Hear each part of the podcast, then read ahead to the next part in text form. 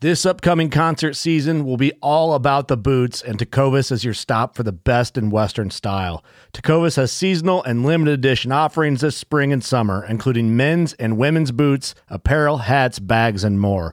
All Tecovas boots are made by hand in a time honored tradition with timeless styles that are always on trend. And Tecovas has first wear comfort with little to no break in period. It's hard to find this level of comfort paired with this level of style. Stop by your local Tecova store, have a complimentary drink or two, that's WCB style, and shop new styles. The smell of fresh leather and friendly staff are at your service. Many stores even have leather custom branding to make your boots truly personalized. And with regular live music and events, there's no in store experience like it. If you can't make it into a store, just visit tecovas.com. That's T E C O V A S.com. They offer free shipping on all boots, as well as free returns and exchanges, and ship right to your door. Go to tecovas.com and find your new favorite pair of boots today. Fishing like a local isn't just about catching fish. It's about connecting with the environment and the people who call it home. It's about hearing the stories and traditions that have been passed down for generations and sharing unforgettable moments with the people you meet along the way. Fishing like a local is having an experience that stays with you forever. And with Fishing Booker, you can experience it too, no matter where you are. Discover your next adventure on Fishing Booker. Listen to the new Thin Green Line podcast wherever you listen to podcasts. Game wardens John Norris and Wayne Saunders talk about wildlife, the outdoors, law enforcement, environmental subjects mixed with current events and guests that are part of the Thin Green Line. And if you are one of those visual people, like me, for $5 a month, you can see the actual podcast on patreon.com. Just search the Thin Green Line podcast on patreon.com and join us.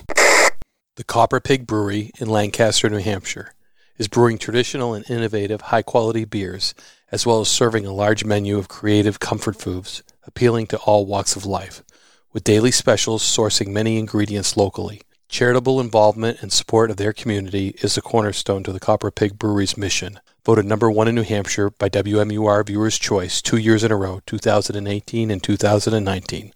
Please join me at the Copper Pig.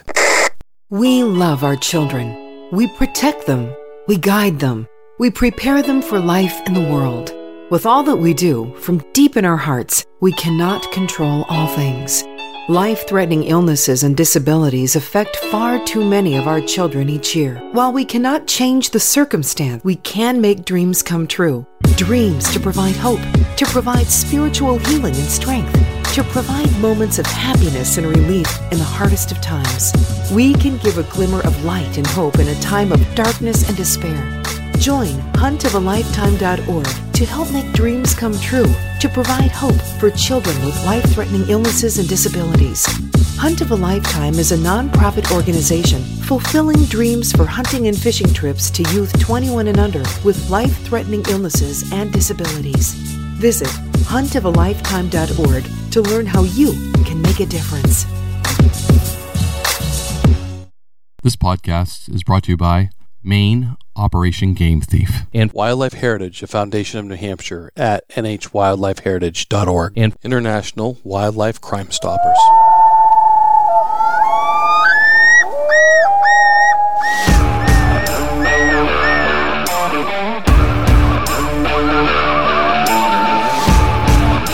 Please join me, Game Warden Wayne Saunders, and other game wardens on our adventures protecting wildlife, saving lives, and having fun, all while serving the public and the natural resources of our planet. Listen to the tales and experiences of those who work in the outdoors while being entertained with stories about encounters with poachers, wildlife investigation, murder investigation, near death experiences, search and rescue missions, wildlife interactions from game wardens around the country and around the world. When I retired, I realized I couldn't let go of that legacy, but rather wanted to share the passion, the commitment, and the stories of those men and women that call themselves game wardens. This is Game Warden Wayne Saunders, and this is Warden's Watch. Warden's Watch, Episode 44 Conservation Officer Matt Holmes, New Hampshire. Matt Holmes and I enjoyed a ride down to a fundraiser for Operation Game Thief and AIM New Hampshire. Just a good time community policing is so important among game wardens and fishing game across the nation. We start working with youth usually at a young age, um, just uh, setting that foundation, setting up that relationship as far as community policing. And it's just so important to continue that. So when they see a game warden as an adult or even still as a juvenile or as a young person, that they can approach that game warden to ask questions, to just have a good normal conversation and build that rapport. And it starts that community policing then. And it starts that fundamental of the Operation Game Thieves and International Wildlife Crime Stoppers basically that they can help us. Good sportsmen and women are needed out there. We are just one set of eyes, one set of ears. You sportsmen and women are force multipliers. You good guys are force multipliers, and we need force multipliers. Arizona did a study in the 70s, and it decided they actually had a game warden going out there and putting up evidence for people to report. And they figured about 1% of poaching got reported. 1%. So they would take roadkill and make it look like a crime and place it out in areas where people were and see how many times it got reported. Pretty interesting study. Like I said, it was done back in the 70s, so I'm not sure how current it is, but when you come up with 1% of poaching gets reported, that is just unbelievable. Unbelievable how much we miss. And we probably wouldn't have even one, you know, the, the, the portion we catch without sportsmen because that study was designed to have people in the outdoors that are recreating report. That was the whole purpose to see how many of these incidents got reported. And it was 1%. It just blows my mind every time I, I talk about that. There was also a study done in Wisconsin, if I'm correct, where opening morning they interviewed hunters, some violators, some not. So it was a waterfowl season, opening day of duck season, early shooting happened. So they interviewed the people that didn't early shoot. And a lot of them said that they knew the game warden, they knew his reputation, and they wouldn't want to put him in a position of having a bad reaction to what they did. They didn't because of his reputation, because his link to the community. It wasn't a direct link. Sometimes it was a friend of a friend of a friend, or they knew his reputation. Those were the people that said they didn't violate because they didn't want to put the game warden in that position. They didn't want to violate because of that relationship and the reputation of the game warden. So that's how important community policing is. I'm sure John Norris, uh, if he was here, he would be backing me up 100%. John, the fall is a busy time even for a retired game warden. So John will be back with us. I hope next time he's off on an excursion. John's got a lot of uh, adventures left out in the field, working with his knives, working with thin green line TV. Just a lot, a lot of irons in the fire for John, and uh, it, it's awesome. I've really enjoyed having him working with me. It's just been a great relationship. It's great to have that Western influence, and he's a very dynamic individual, and it's been an awesome uh, partnership. So I hope you've enjoyed it as well. I certainly, when he's not here, it feels like uh, there's something missing for the continuation of Warden's Watch and the Thin Green Line podcast. We're going to try to do as much as we can together, but every now and then you may hear John by himself at some point. Remember, report wildlife violations, and that's including fish. I always knock off fish. Hunting seasons this time of year. Please report the crimes you see. Game wardens are looking for credible information for cases. So, the state that you hunt in, be aware of their Operation Game Thieves hotlines their wildlife alert hotlines, their turn in a poacher hotlines, the tip lines. Um, there are so many different ones out there. So if you're in a state, find out what that phone number is. And then if you don't know, International Wildlife Crime Stoppers, go to their website. They can provide that information right on the website for you. So you can look at a state that you're hunting, click on it, and that's how to report wildlife crime. Has the whole US and Canada on there please do that. Also, support your, your Operation Game Thieves and International Wildlife Crime Stoppers by being a member. If they have membership like International Wildlife Crime Stoppers does, you can be a member of International Wildlife Crime Stoppers by just a, a very small fee that helps game wardens internationally and focuses on North America. Thanks. Enjoy Matt Holmes. I always do. Matt and I worked, as you'll hear, very close together for a long time. He's a dynamic individual, a great game warden, and we're going to have two parts to this series, which I'm looking forward to. We have some current events that Matt's going to talk about on the second one, and we'll hopefully get Bob Mancini in on that as well. Sit back, enjoy. Thank you for listening to Warden's Watch.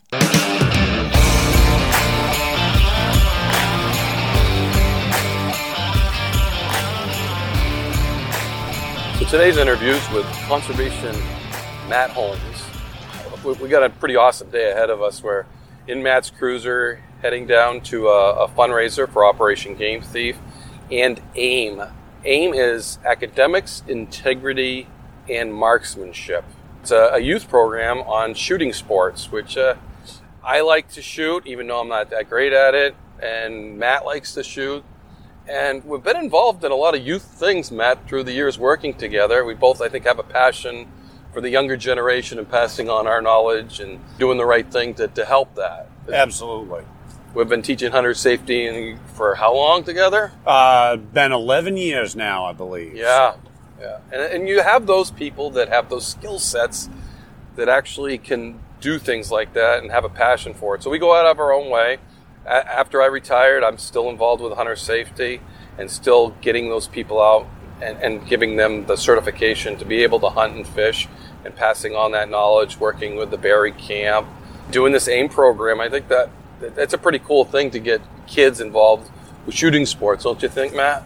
Absolutely. You know, they, uh, you know, are showing, you know, motivation to do something, you know, outdoors. And uh, if we can help, you know, bring uh, some uh, extra little bit of excitement to that and encourage them, uh, I only see good coming from it. Right, and just the, the, the aim thing, academics comes first, you know, and then integrity. And I don't think we hear enough about integrity. You know, doing the right thing all the time and making sure everybody perceives it as the right thing. And that just that's, it says so much to, to throw that in a name of something because we need to have integrity, especially as conservation officers, as law enforcement. We need to make sure that we put that out when we're dealing with people and dealing with animals and everything else we deal with that we have that integrity. That's that's something i think is good to put in a name don't you? Absolutely you know in our line of work as game wardens you know your integrity is your meal ticket you know if you lose face with the court and with the public mm. you're you're essentially useless so mm. we live it every day and see the benefits of it and uh, if we can encourage that with the next generation, it should be part of what we do. Certainly, for young people to start embracing that, especially if they want to be game wardens or in law enforcement, that's what I tell them: keep your nose clean. You know, that's that's the biggest important part as you grow up to keep focus on what you want to do in the long run. Whether it's you want to fly fighter jets or you want to be a carpenter or anything, it's still your integrity is really important in almost everything you do, and you carry it with you. Matt and I go way back. Matt is one of those trainees that I had that sticks out in my, my mind. And day one that Matt's working with me, your, your first day on the job, uh, just uh, you'll never forget that, will you? I will not. my first day in uniform ever as a New Hampshire game warden, I was slated to work with Wayne. I'd been on a rescue the night before, and after coming off that rescue, driving home, I started to hear a, a, noise in the front end of my cruiser. And I'm not a mechanic, but it definitely didn't sound good. I called Wayne up and uh, I knew we had court, you know, right off the bat the following morning. So there was a lot of need to, you know, maintain a timeline, meet when we say we're going to meet. And I explained to him this noise. He did a little legwork and said, well, you know, we've got a mechanic here at the shop in Lancaster, which was about an hour from where I lived said, just get it up here. We'll take a look. I put my mind to it that I was going to get it up there. And I, I remember distinctly making those calls and saying, yep, just, just limp it up here, Matt. We'll, we'll have Kevin take a look at it when you get there. But then I, I also remember the next call when it came. so the following morning, I'm headed north uh, to the meeting point, and this noise is getting progressively worse. And again, you got to remember that this is my first day ever in uniform. This is a big day. You know, it's really kind of the start of my official law enforcement career. And the noise is getting worse in the front of my cruiser, and the shake in the steering wheel is getting worse. and a prudent person would have pulled over and said, Something's definitely wrong. In my mind, all I knew was I needed to get somewhere, and no matter what, I was going to do that. So as I worked my way north, I made it uh, into the town that I was supposed to be in, uh, but not without a line of traffic behind me, people turning around in the street ahead of me to see what that terrible noise was coming at them. I crested a large hill on the south end of the town, and uh, I remember hearing a noise that sounded like a, a short uh, burst of automatic fire. And as that happened, I watched my front left wheel pass me.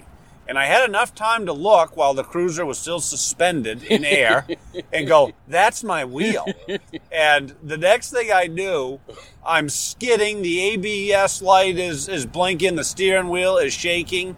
And uh, I'm skidding brakes on on the rotor into the breakdown lane. I I just felt the world was coming apart. I threw on my blue lights. I looked in the rear view. There was already blue lights behind me. I was basically a deer in the headlights going, I can't believe that just happened. And now what's going to happen after this? So uh, it happened that a, uh, uh, a state uh, truck trooper was behind me. He jumped out, and I'm sure very quickly recognized the fact I was brand new. He said, "Hey, why don't you get on the radio? Call call this in." He said, "I'll go and try and find your wheel." I didn't know anything about repeaters at the time. I was close enough to use a direct channel to the office, but I didn't know that. So I got on a statewide repeater and got a hold of the secretary from our regional office and just said I needed a tow truck. And she asked me if I was sure. And I said, absolutely. I just lost a wheel off my cruiser. And she uh. said, well, we'll send somebody right up. this having gone over a statewide repeater, the big boss in Concord heard it. I think everybody else who was in hearing range heard it. There was no secrets. This is back, you know, 15 and a half years ago when information traveled significantly slower than it did now. So if you had an issue, you actually had time to triage it and do some damage control before things got bad. The cat was out of the bag within minutes of this happening. As it turned out, uh, because I hadn't made the meeting, Wayne, you'd headed to court already, uh, and so I'm stuck roadside, beating the beat red in the face, believing my career is over. I'm like, well, this is great. I've worked for this my whole life. I just spent a pile of money on an education to help get me here, and uh, made it through the hiring process, and I'm going to get fired first day in uniform. And as luck would have it, we had a, uh, a deputy working for us at the time named Chuck Jellison. And Chuck had retired after 27 years from state police. He was a troop commander. He was the best person that could have ever shown up because with that many years of state service, he'd had mishaps aplenty and knew that uh, it wasn't going to uh, really negatively affect me down the line because of the trail of uh, calls I'd made ahead of time. And so he was the best thing that could have happened because he did a really good job calming me down as we drove across the county to find Wayne, who in the meantime had been called out of court to say his trainee had crashed and was headed in the complete opposite direction. That was uh, kind of our introduction to yeah, each other. First, uh, first day uh, that, that neither one of us will ever forget. Well, I've not, for sure you won't. I just uh, I could still remember hearing that you lost the wheel, and I could see that tire. picture you watching your tire go past you, and going, "Oh my goodness!" And the the pucker factor, because uh, all of us have been trainees, all of us have started as game wardens, or if you've started a new job, it's it's the same type of thing. You have a horrible thing happen your first day on the job, and at the the pucker factor is yeah, it's over the top. It's just over the top, and you couldn't have said it better, Matt. That is just uh, it's just crazy. It now makes for a great story, but It, uh, it does. it- all those after the facts make for great That's stories. right, yeah. And I remember sticking my head through the door at the office and uh, this is after I came through the door. People are whispering, "He's here, he's here."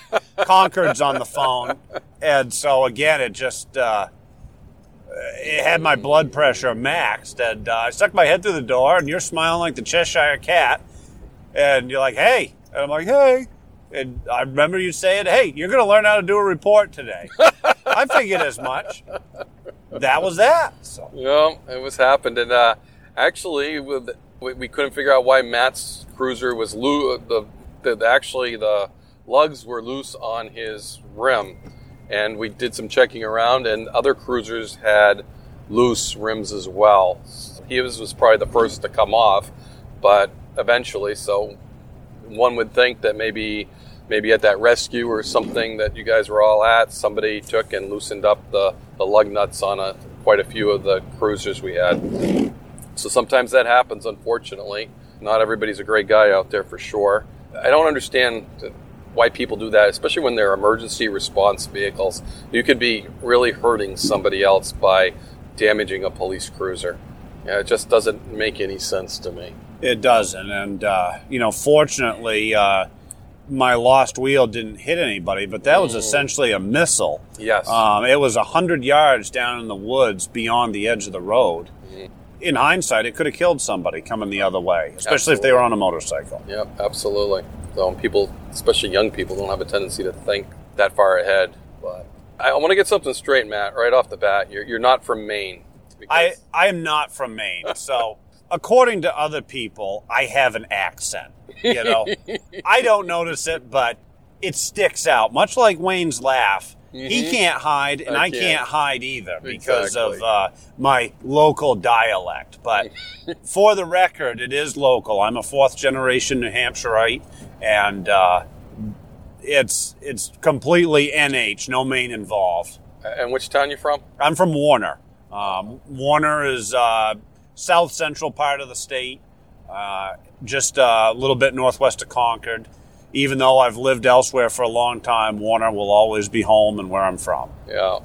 I think you're saying it too fast. You, I, I remember you distinctly going, Warner, New Hampshire. That's right. Because there's also a Warren, New Hampshire, and Warren has a rocket in the middle of the town. So when people are getting to know me, they're like, "Oh, you're from the town with a missile." I'm like, "No, I'm not." I'm from No, Warner. that's right. No missile in my town, just a big mountain. Yeah, and, one thing I, I will tell Matt, I, I was very, very, very impressed with your typing skills as a trainee, and so much I'm making my, my you know, that, my kid doesn't even have to take typing in school. Can you believe that? I'm making him type so to learn how to type, and maybe by the time he's in needs it, he'll be talking to everything. But uh, your uh, your typing skills were off the chart. I was like, my God, that kid can type. Oh, and you, there's a reason for that, isn't there? There is. It's pretty ironic because uh, Wayne knows it firsthand in that I am uh, an old fashioned man in a high tech world. And uh, there is very little that I gravitate to with technology. As luck would have it, my mother taught typing. Um, and so not only did I get it in school, but she uh, kept a very watchful eye over myself and my brother and made us learn to type. Like a lot of, you know, life's lessons, it was no fun at the time, but man, has it paid dividends since. Oh, there is no doubt, no doubt that that just jumps out at me.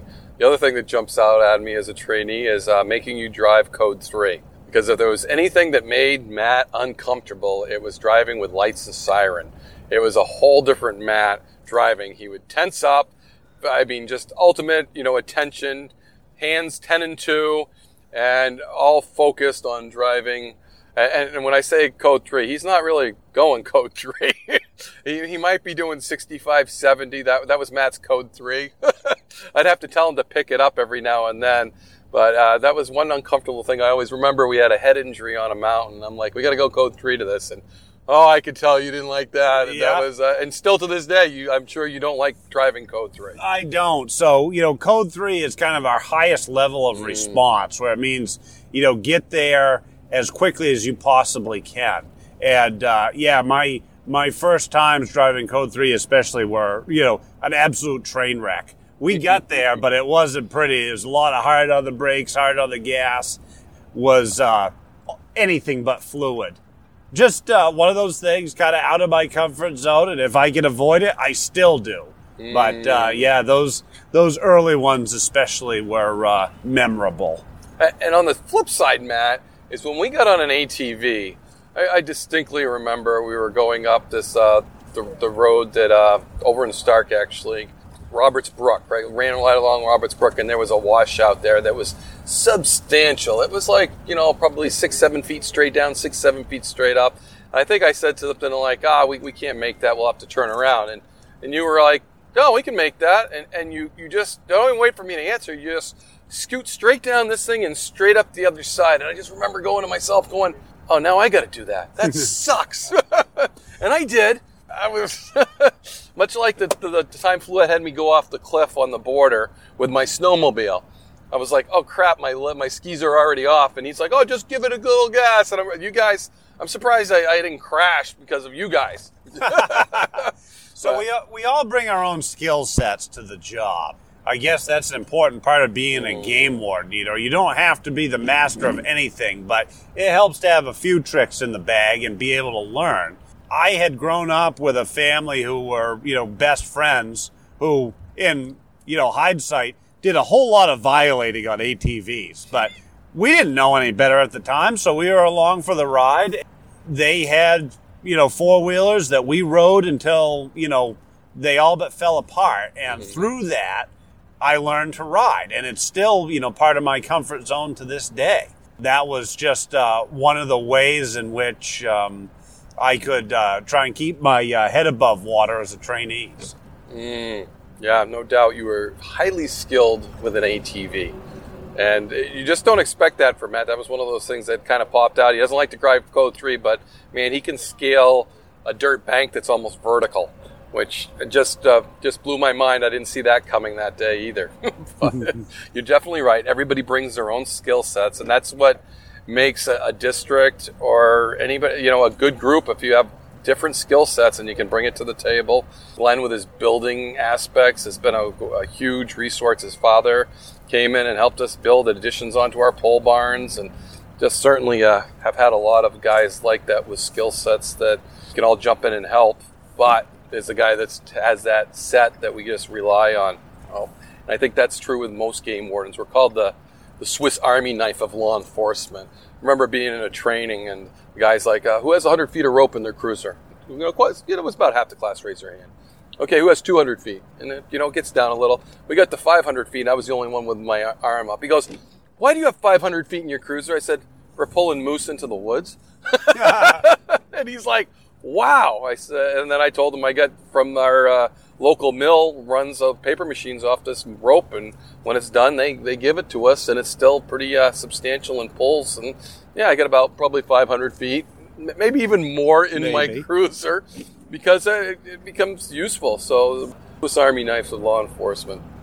But definitely, uh, Matt brings his woods knowledge to that, and he's very, very good in the woods. To, to the fact that your your personal plate is still uh, is it still woodsman? It is. Mm-hmm. Yep. So, and you grew up in the woods and you get very savvy in the woods and always good. And hunting and fishing, his skill levels are, are, are pretty impressive, especially when it comes to investigations. What, what's one of your most in, memorable investigations, Matt, you've had? There's, you know, there's certainly been a variety over the years that have, uh, uh, you know, kept my attention. But uh, one of my favorites still to this day um, involves uh, uh, several people in a local town who were uh, poaching deer. Basically, the case was made off a photo in the newspaper and DNA, mm. and that that was a really really good one. You still have that photo kicking around? Uh, it is probably buried in the yeah. bowels of my office somewhere. I'll have to track that because that was uh, it was one of those photos that just stirred emotion and anger, just all kinds of things. Yep. And it was emotion and anger that really solved that mm-hmm. case. Um, so just going back to it, this was uh, pretty early on my career, and uh, one of the nice things about being early on is that most guys are super gung ho, and I was no exception to that. It it all started with a call late in the deer season from uh, a local police department saying, "Hey, There's a uh, tarp thrown over a bank next to the Israel River in town. It looks like there might be a deer leg sticking out of the tarp. Uh, and so I went uh, down and investigated it, and it turned out to be parts and pieces of multiple deal, deer wrapped up in this tarp. And in our area in New Hampshire, there's very limited opportunity to shoot does legally. At least three of the deer on this tarp were does. The chances of them being harvested legally were slim to none. Um, and so myself and Wayne and Mark Ober kind of pieced through the parts, and uh, ultimately, uh, I took the the heads that were present, and I took them to a local veterinarian who uh, X-rayed them for me for free, and uh, they all had 22 bullets in them. You know, fragmented up. You know, were pretty much indiscernible when you looked at the heads, but under X-ray uh, you could see that there were bullet fragments in there. So, you know, it kind of confirmed all our suspicions. And uh, aside from that, uh, there was very, very little physical evidence. Nobody had seen the dumping occur. I think it had snowed between when the tarp had been thrown and when uh, it was discovered. And uh, try as I might, you know, there was there was nothing to go on. And a 22 bullet in general has very, very little value ballistically, um, aside from getting a caliber. So um, I hemmed and hawed and, you know, kind of, you know, just chased down leads, but, you know, failed to, uh, you know, develop anything substantial. And so ultimately, uh, the decision was made to, to put a photo of these deer carcasses in the paper. And at the time, it was not exactly risque, but it was not uh, widely accepted to mm. try and put a picture of butchered animal remains oh. in the paper. And, and, it was the worst picture you ever saw because it looked like it looked like it was like one mangled thing because it was all frozen together with deer heads sticking out and deer legs and it was just yeah. I, I don't even know if you could count the deer by looking at that picture. It just looked like there was 50 deer wrapped up in a ball and it was, it was the most, yeah, it, it, it was the most emotionally disturbing picture. And we got that on the front page, didn't yep, we? We we got it on the front page. We had crafted the article to highlight the fact that um, there had been a shoddy butchering job done on these deer, and that a lot of uh, you know very good meat had gone to waste because yep. of the way they were butchered it elicited a response immediately. Even people amongst the community who were suspect number one were irate. And they weren't irate because the deer had been poached, but they were irate because the deer had been wasted. Mm. Um, and it, it got uh, the community talking in a big way. And it took, uh, I want to say it took a week or two. I ultimately uh, received an anonymous call, and I think it came in through a message. I remember it was a day off, and I ended up calling uh, the person back who happened to be a local woman. Um, and as it turned out, she partied with some guys on a regular basis who loved to uh, get drunk and go out at night and shoot deer. I arranged to meet her. I remember we, we found a out of the way location behind a building, me and my personal vehicle, and she uh, met me. We had a coffee, and she laid out this story of a couple local yokels who would uh, get drunk and go out at night and shoot deer. And not because they needed the meat, but because they enjoyed doing it. One of them was uh, somebody who was pretty well known to the PD, and the other one was an unknown guy who originated from Vermont who was essentially squatting in a house in Lancaster.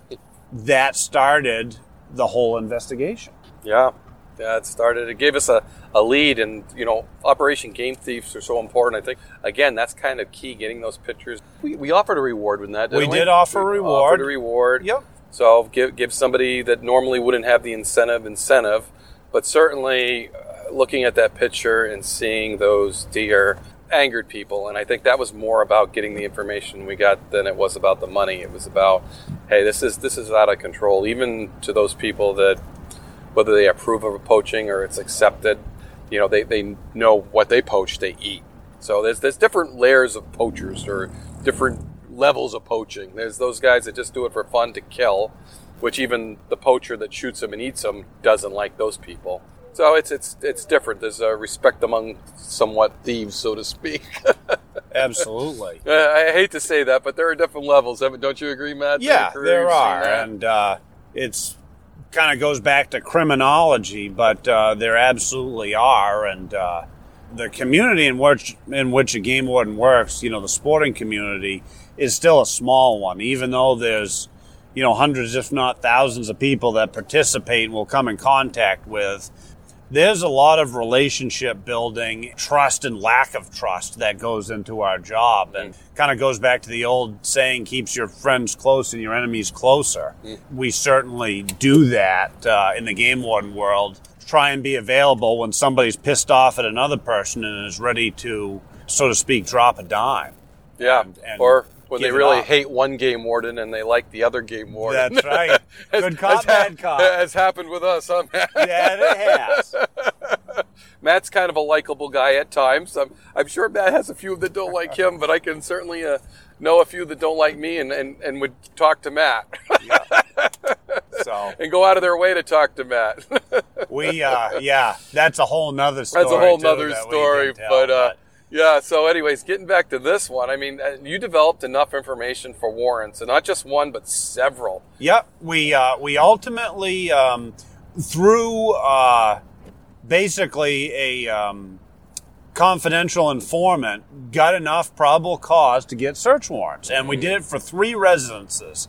We believe there was meat stored uh, at two of the residences, and then the third residence had a gun that was supposedly the gun uh, used in these uh, in these killings. We um, executed all three warrants almost simultaneously. Yeah. The, the both residents that we thought would had meat had meat.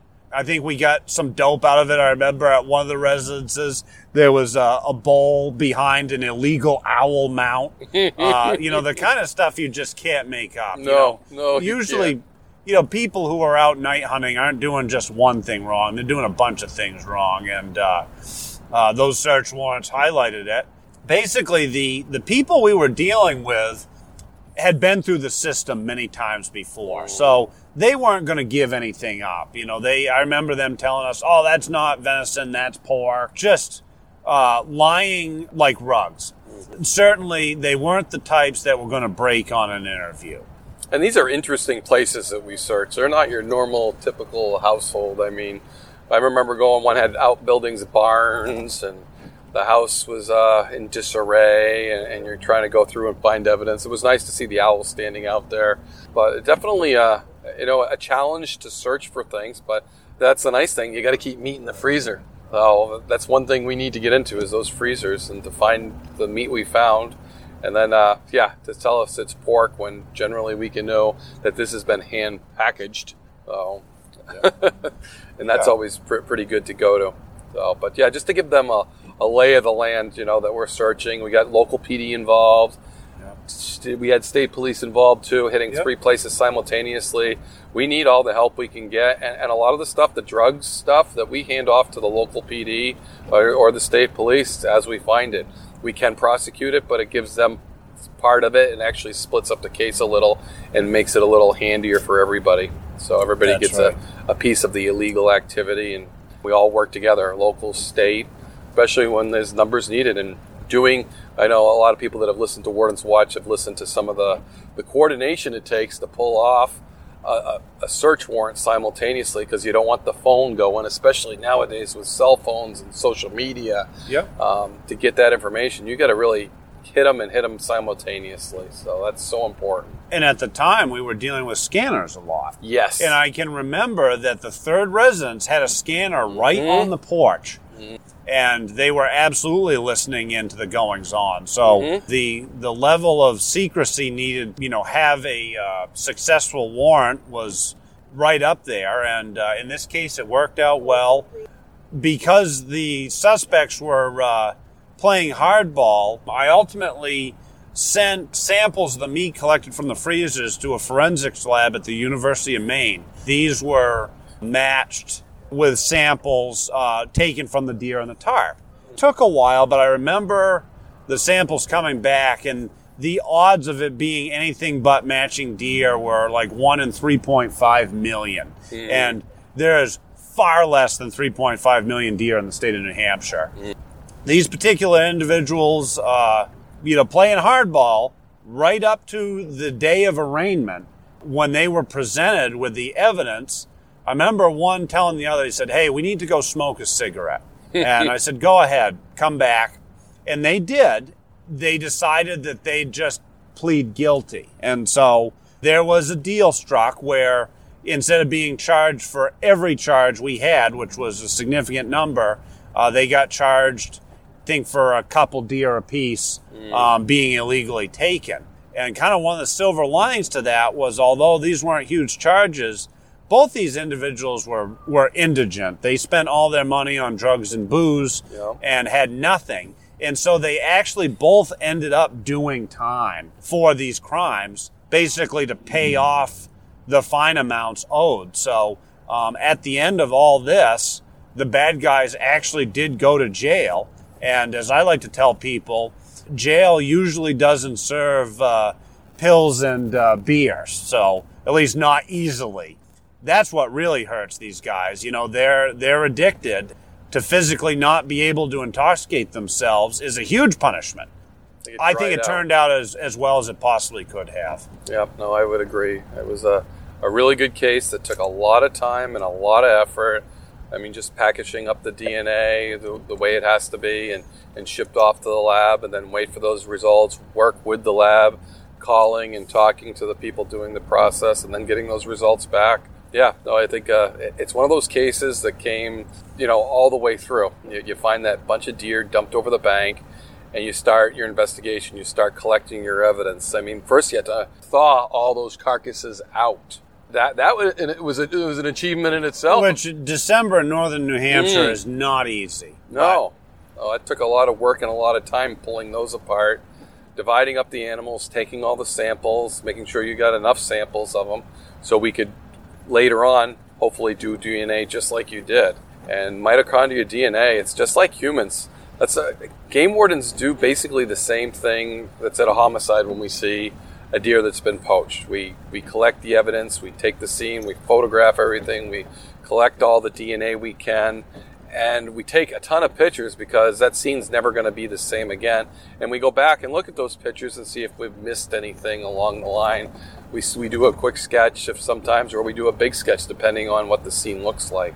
Certainly, with a fatal ATV accident, snowmobile accident, it's a very detailed report that goes into a fatal, and the same goes into investigating all of these uh, all of these crimes. I got. I think I still have that picture of you, Matt, all suited up in your white outfit, your white painter's uniform, doing necropsy on a moose. Moose, yep. Yeah, that was that was great, and that's what we do. And that moose actually died of natural causes. That I have that, but we are able to determine that. I remember one of the first moose that I went on, big, huge bull. Uh, me and Mike Moody did a nice necrops on it, and it had been in a fight, and it broke a rib and it stabbed its heart. It was the the, the weirdest thing. You you know you never thought that, but you have to peel back the layers, the hide, the the meat. You have to get into those ribs and figure out what is it a bullet that killed this animal or what killed this perfectly healthy moose. And to see that rib that broke and stabbed that heart, it's just like wow. And the power of another moose to do that. This was a very big moose. Oh, um, that's that's pretty good. So great, great case. Certainly took a lot of uh, hands doing it, but uh, you were certainly the lead guy on that and pulling all those deer apart. So that was uh, that's one of one of my most memorable cases too, because of the the heinousness of it. That was, you know, a really fun one, very rewarding. And uh, cases like that also help you as a game warden when you're going through a dry spell. Because, like any job, you know, you can. You have highs and lows, and you can work really hard some seasons and not come up with much. Um, you know, along those lines of rewarding cases with multiple hands on deck, Do you want to talk about the success moose case, the double kill with the out of staters? Yeah, no, that, that that's another good investigation. Oh, that, that, that took a lot of effort and a lot of work. So, again, going back some years, the moose hunt in New Hampshire, uh, since its inception, has been a big thing. Back in the uh, mid 2000s, our moose population was very high. The state issued a lot of permits, and especially for those of us working in the northern region of the state, you know, moose season was uh, just as important, if not more so, than the beginning of the firearms deer season. Yeah, it was our Um, busiest season back then. We just burnt the candle at both ends, as you'd say, going day and night, kill site to kill site, you know, investigating double kills and uh, all kinds of other stuff. We had another egregious scenario in which a cow and a calf moose were both shot and left on the side of a logging road known as Success Pond Road. This road is used by hunters, fishermen, loggers. It's it's really uh, got a big presence in the outdoor community in the region. I can't remember if it was a logger or another hunter who ended up seeing the legs of the moose after they bloated and started to stick up out of the grass. Do you remember who that was? I think it was another hunter, another moose hunter found them. Pretty sure that was thinking way back. I'm not really sure, but I, I think it was another moose hunter. So these these moose got discovered, and we got called. That first day, I was on scene. We did a necropsy, just like we were talking about, mm-hmm. and it was very obvious both moose were shot. Well, in a carcass the size of a moose, it takes some doing to find a bullet. You know, we're using metal detectors, we're using knives, Yeah. and we're you know systematically going through this entire carcass. And at the end of it, we came up with with two bullets. One was 30 caliber, and I think the other one turned out to be seven millimeter. Mm-hmm. And again, we you know we put a story in the paper because we didn't have any ready-made suspects, um, and it, it gained a lot of attention, but didn't produce a lead. New Hampshire's moose hunt is nine days long, and that zone had a high success rate. And this this discovery happened kind of at the beginning of the hunt, so we, as a group, developed a plan that we were going to basically saturate the area and try and locate every outstanding moose party who hadn't been successful. Mm-hmm. At the end of that, there was only one moose party that was not identified Right. as having returned to hunt the second weekend of the season, and mm-hmm. It's uh it's a big thing to get drawn for a moose permit in New Hampshire. So, you know, if you do get drawn, you're putting in Some some, time and some effort. Like it's it's very uncommon for for permittees to not hunt both weekends unless they tag out. And so we had one group that didn't show up, a father and son, Yeah. and they were from out of state. And you had those bullets identified, and one was very. one was fortunately unique. was very unique. So I I took uh, both bullets to uh, a local gun shop, uh, whom I knew uh, the owner of. He took one look, and he he right away said, without looking, I can tell you that the smaller bullet is 30 caliber, and it was uh, fired from a uh, Marlin Model 336. He said, "Oh, really?" He said, "Absolutely." He said, "The Marlin Model 336 was one of very, very few production rifles that used micro groove rifling. And so that micro groove rifling is immediately apparent once you know what to look for hmm. on the base of the bullet. Yes. All all we knew was we we had that, which was very specific, and then uh, the calipers revealed that the other bullet was seven millimeter. Yeah. And at this point, uh, we determined that the, the father and son are from Massachusetts. Right. You bring up the point that in Massachusetts, you you They basically have to have a paperwork trail to own guns. Right. They have to list their guns that they own on their paperwork. Right. And not only that, but we have a couple places where mass residents usually buy their guns. Yes, we do. So we first checked out to find out that those guns weren't on their list. Made some calls down there; they weren't on their list. But that's when we got thinking: well, where would somebody from Massachusetts buy firearms in New Hampshire or Maine? And we have a big firearms dealer right over the border in Maine that it gets a lot of action and uh, gets a gets a ton of people from Massachusetts and New Hampshire that go there to buy or purchase firearms. And I happen to have a contact there So reaching out to him, asked him if you know ran the names by him, and he was like, "Yeah, they bought a you know a seven millimeter and a Marlin uh, Model 336. Model 336." And I think I finished the sentence, micro groove. and he was like, yeah.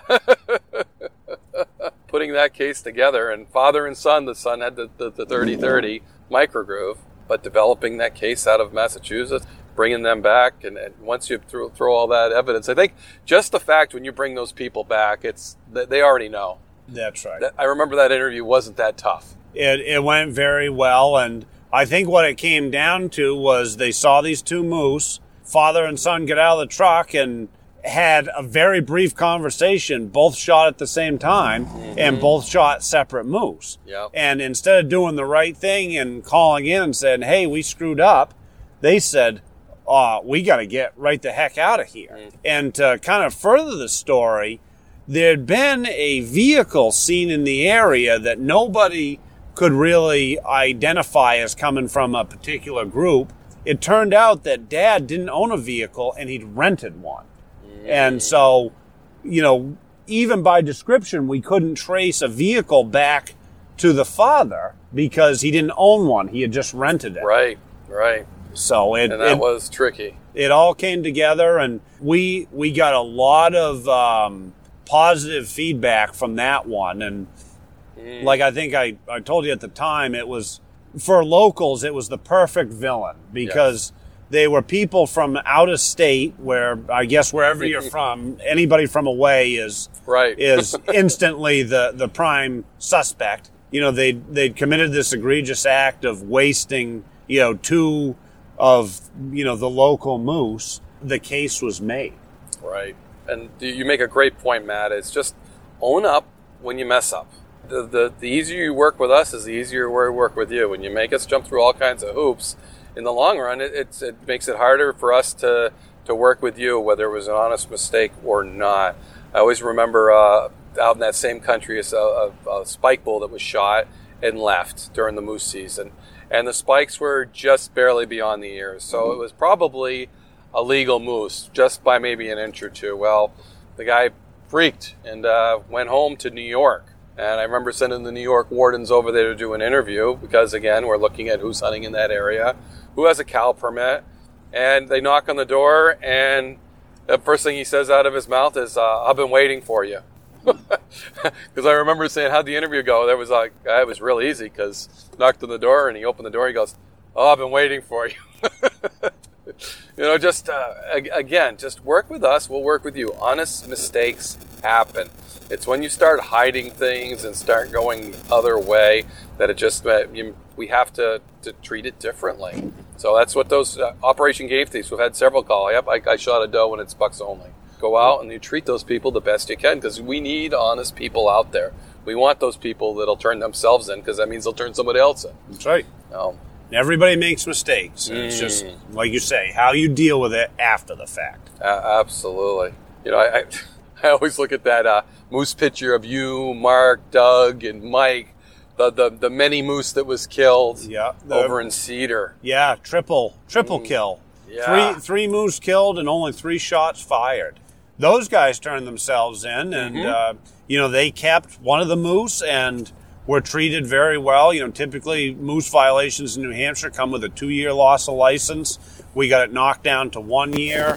They paid the butchering costs of the other animals. The meat was donated, so it didn't go to waste. Right. Yeah, you want to talk about a pucker factor. We actually discovered the third moose while we were investigating the two that were known.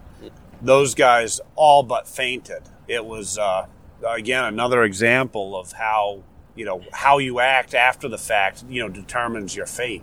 Right.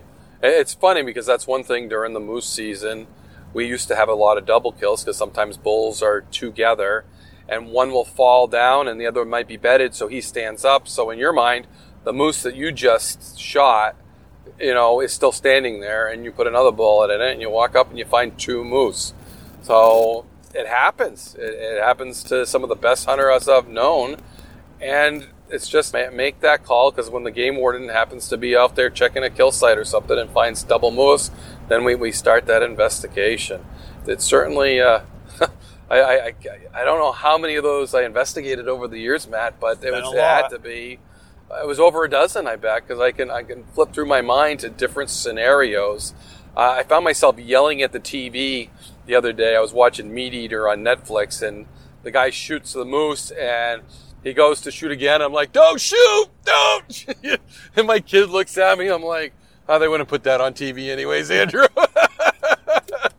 and I had to tell him the scenario, but instantly. And you get uh, some guides that'll do the same because once they you got one shot, make it count because that second shot we're not going to let you make it because it's just it's so prevalent and uh, and it happens and then your mind plays tricks with you because of the scenario. I've, I've had deer shot the same way. Guy shot three deer. Well, the ones that were bedded kept standing up. He thought he was shooting the same deer. He gets over there, there's three dead deer, and that, that's going to be a pucker factor too. Oh yeah. Well, anyways, moving on. Geez, just a lot of things. I, I want to go into search and rescue, which I, I, I know you have a lot of those those, those stories because I've made some of those stories for you. Unfortunately, me and Glenn talked about the night you and him spent out in the pouring rain that I asked you to stay up on the mountain because I, I was like, you guys can hike like an hour and a half out, but you only got like three hours till morning. Ah, time has softened it, Wade. You didn't ask us. You told us. okay, so. yes, I told you. Yeah. Yes. which was the right call because yeah, it, we were we were four miles up. That's just one of those scenarios that you can't make up. In that case, uh, a college professor and his wife separated while coming down off of Mount Madison. She made it out and he didn't. Kind of to preface this story, that particular year, I'd actually been on another very mild rescue just hours before that. And it went extremely well. It was a, a, a simple walkout on a very easy trail. And I remember thinking as I was driving home, like, man, like, I have been through this whole year and I haven't had to spend a whole night out yet, which is uh, practically non existent in our world in the North Country search and rescue scene. And I didn't make it to the end of the road I was driving on before I was getting called to this Mount Madison one. And uh, it was raining and uh, Torrential downpours. Yeah, the weather had turned miserable. And so Glenn Lucas and I are uh, working our way up this trail. We've got volunteers in the area. At one point, we're hollering. We get a response. We think we've got them. It turns out to be AMC volunteers, which we figured out through radio communication. Mount Madison is just a long mountain. There's no short way to get to the summit. Just a couple hours before dawn, we make it to tree line. At tree line, uh, basically there becomes a jumbled rock slope above you, and this extends for a long, long way. And it's not an area that can be searched effectively unless you have daylight. It just can't. It's it's a spot where somebody would seek shelter and they can hide and be, you know, completely out of sight within feet of you. And so once we get to this spot, we we make radio contact with you. You tell us to stay put. Glenn's grumpy about it. Um, I'm like, well, we're here, and I don't want to hike all the way in and out anyway. We had gear to spend the night. Uh, and so we decide we're going to bivvy up for a couple hours. But before we do, we shine our lights around. We holler the name of the guy we're looking for. No response. So we bivvy up. And I remember telling Glenn I didn't know if I was going to be able to sleep or not right about the time the first snore erupted. I can also tell you that after two hours of laying on the ground, even in good gear, I was shivering violently when the sun came up. and it wasn't that cold. It, It was uh, not. It was about 50 degrees. Yeah. So that was a really uh, good reality check. So we get up at dawn and uh, continue searching our way up the mountain. Once we get towards the summit, we hit an intersection where some other hikers are at. And we describe the gentleman, and they said, "Yeah, he just went that way towards what's known as the Great Gulf." And so we basically go jogging after him and ended up catching him. And it took the vast majority of the day to actually work our way out with him. He turned out to be okay, uh, which was a miracle because he had limited gear. But kind of the bullet point of the story was that, you know, we told him about our efforts to get him the night before. And he said, Oh, was that you guys shining lights and hollering my name a couple hours before dawn? Like, yeah, sure was. And he said, Oh man, he said, I thought I was hallucinating, so I didn't respond back. He was sitting 100 yards away from us on the rocks, watching us, Mm-hmm. listening to us yell his name, and he thought he was hallucinating, so he didn't respond. Yeah, crazy, Crazy. crazy, crazy, crazy. Yeah, hotel. Uh, what's your worst search and rescue? Can you pick that out of the top of your That, head? that one's actually easy. So the the worst one I've ever been on was uh, for a gentleman named Ed Bacon, and I don't mind using his name because it's highly publicized, and it was uh, basically just the perfect storm of misery. The only thing it didn't have was um, cold temperatures, and it's a good thing because otherwise somebody probably would have died. But we had this fall storm predicted that was going to be so bad that the White Mountain National Forest was going to shut down. And that doesn't happen for anything short of a significant natural disaster. Been well publicized. Bad weather's coming. Stay away. The forest is shutting down. There was a hiker from the Midwest named Ed Bacon who uh, decided he was going to go anyway. He was not in good health, not well prepared, and he got hit by a storm and basically trapped near the summit of Mount Lafayette. And Lafayette's uh, a pretty imposing mountain. It's got absolutely gnarly. terrible weather. It's very popular. I personally dislike the mountain more than I can say. So several crews of us had to go up after this guy. And uh, during the time we were out, over five inches of rain fell on us. If if we jumped in a lake, we could not have been more soaked. We got hammered by high wind, stuff that was knocking us to the ground. It, it got very, very hairy. One of uh, uh, our most strong team members on the search and rescue team was hypothermic. We had to get him warmed and back in a better position when we finally get to this guy, uh, he's a big man. He's over 200 pounds, and carrying somebody that weight is is hard enough amongst other things. Never mind the fact it's coming off a mountain, and we were about five miles from the road, and it took forever. He became pretty uh, surly while laying in the litter. He got in a verbal altercation with multiple members uh, of the team that had come to get him. Trickles uh, that normally existed were raging rivers we had to rope across. Uh, tension grew between members of Fish and Game and some of the volunteer search and rescue community who had different opinions on how to deal with things. You know, fights almost broke out. And at the very end of it, somebody diverted us on a shortcut, a member of the crew who was carrying, and we ended up off trail having to bushwhack down to the interstate. And it was just the coup de grace as far as, you know, the misery factor. Wow. And still to this day, if somebody said you could uh, only finish your career by doing that again, I would probably call it because it was that bad. If I never go through anything that miserable again, I'll be just fine. Yeah, no, that was, uh, yeah, I, I wasn't on that one. You, were out of the area, and thank God I was a lieutenant. But I have heard from many of the wardens and the the, the, the volunteer search and rescue members that that was the mo- that was horrendous. And sometimes it has to do with the patient too. Just their attitude can turn everything sour. If people are very happy, and generally they are happy to see you, Yep. I can't even imagine. I mean, I've dealt with a few of them, but even not to that extent, Matt. I, I just e- e- even the the most angry people are usually somewhat friendly and are, are somewhat thankful. That's But- right. In this case, we received none of that, and uh, it was it was just absolutely miserable. There's been colder rescues and and harder rescues. In the totality of things, that was by far the most miserable. Yeah, and people when it when it talks about these search and rescue missions, you put people in a litter, and then you carry them down a trail, and you put them in the middle of the trail that's designed for people to go in single file. So basically, both rescuers on either side of the litter are walking on the edge of the trail, which is eroded, usually slippery. It, it- it's it's hard and difficult to begin with, and then you throw going off trail bushwhacking. I I can't say I've ever done that on a rescue, Matt, because that's uh, mostly, you know, you get to the trail and you go. It's it's very Yeah. rare that you have to go off the trail, but It is rare, and we were just flat out looking for some sort of relief at that point. Mm-hmm. and it got worse. And it got worse.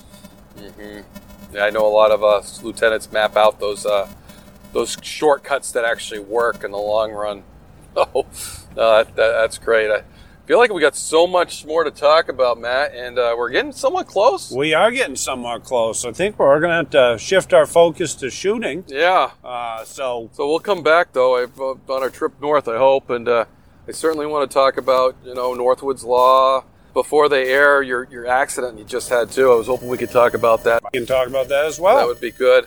Although I, I must say I'd like you and Bob Mancini to get together sometime because you and Bob have had some memorable times. I don't know if I'd ever put you guys try to put you guys together because you seem to be that that uh, vortex of uh, serious incidents. So the last day we worked together, we talked about that. We we had not worked together in about three months due to the crash I was involved in. Really, we were both involved in, and uh, yeah, that subject came up. So that'll be more stories for another day. Oh my goodness, yes. So it's you, guys are the Bermuda Triangle of the North Country when you put Matt Holmes and Bob Mancini together. Uh, somehow I think we're the Bermuda Triangle because we seem to have a lot more incidents. We do, yeah.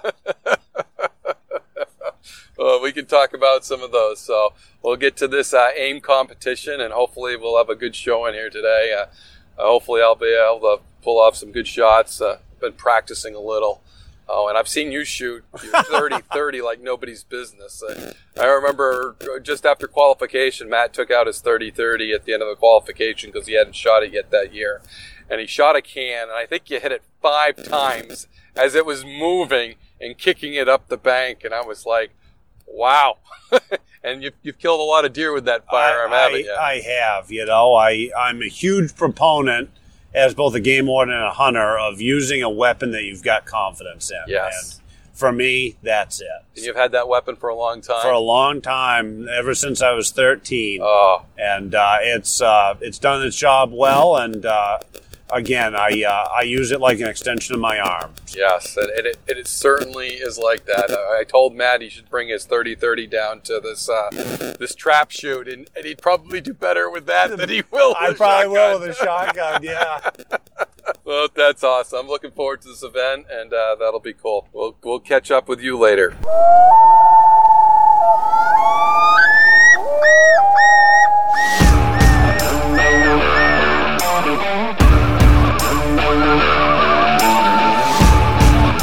Please join me, Game Warden Wayne Saunders, and other game wardens on our adventures protecting wildlife, saving lives, and having fun, all while serving the public and the natural resources of our planet.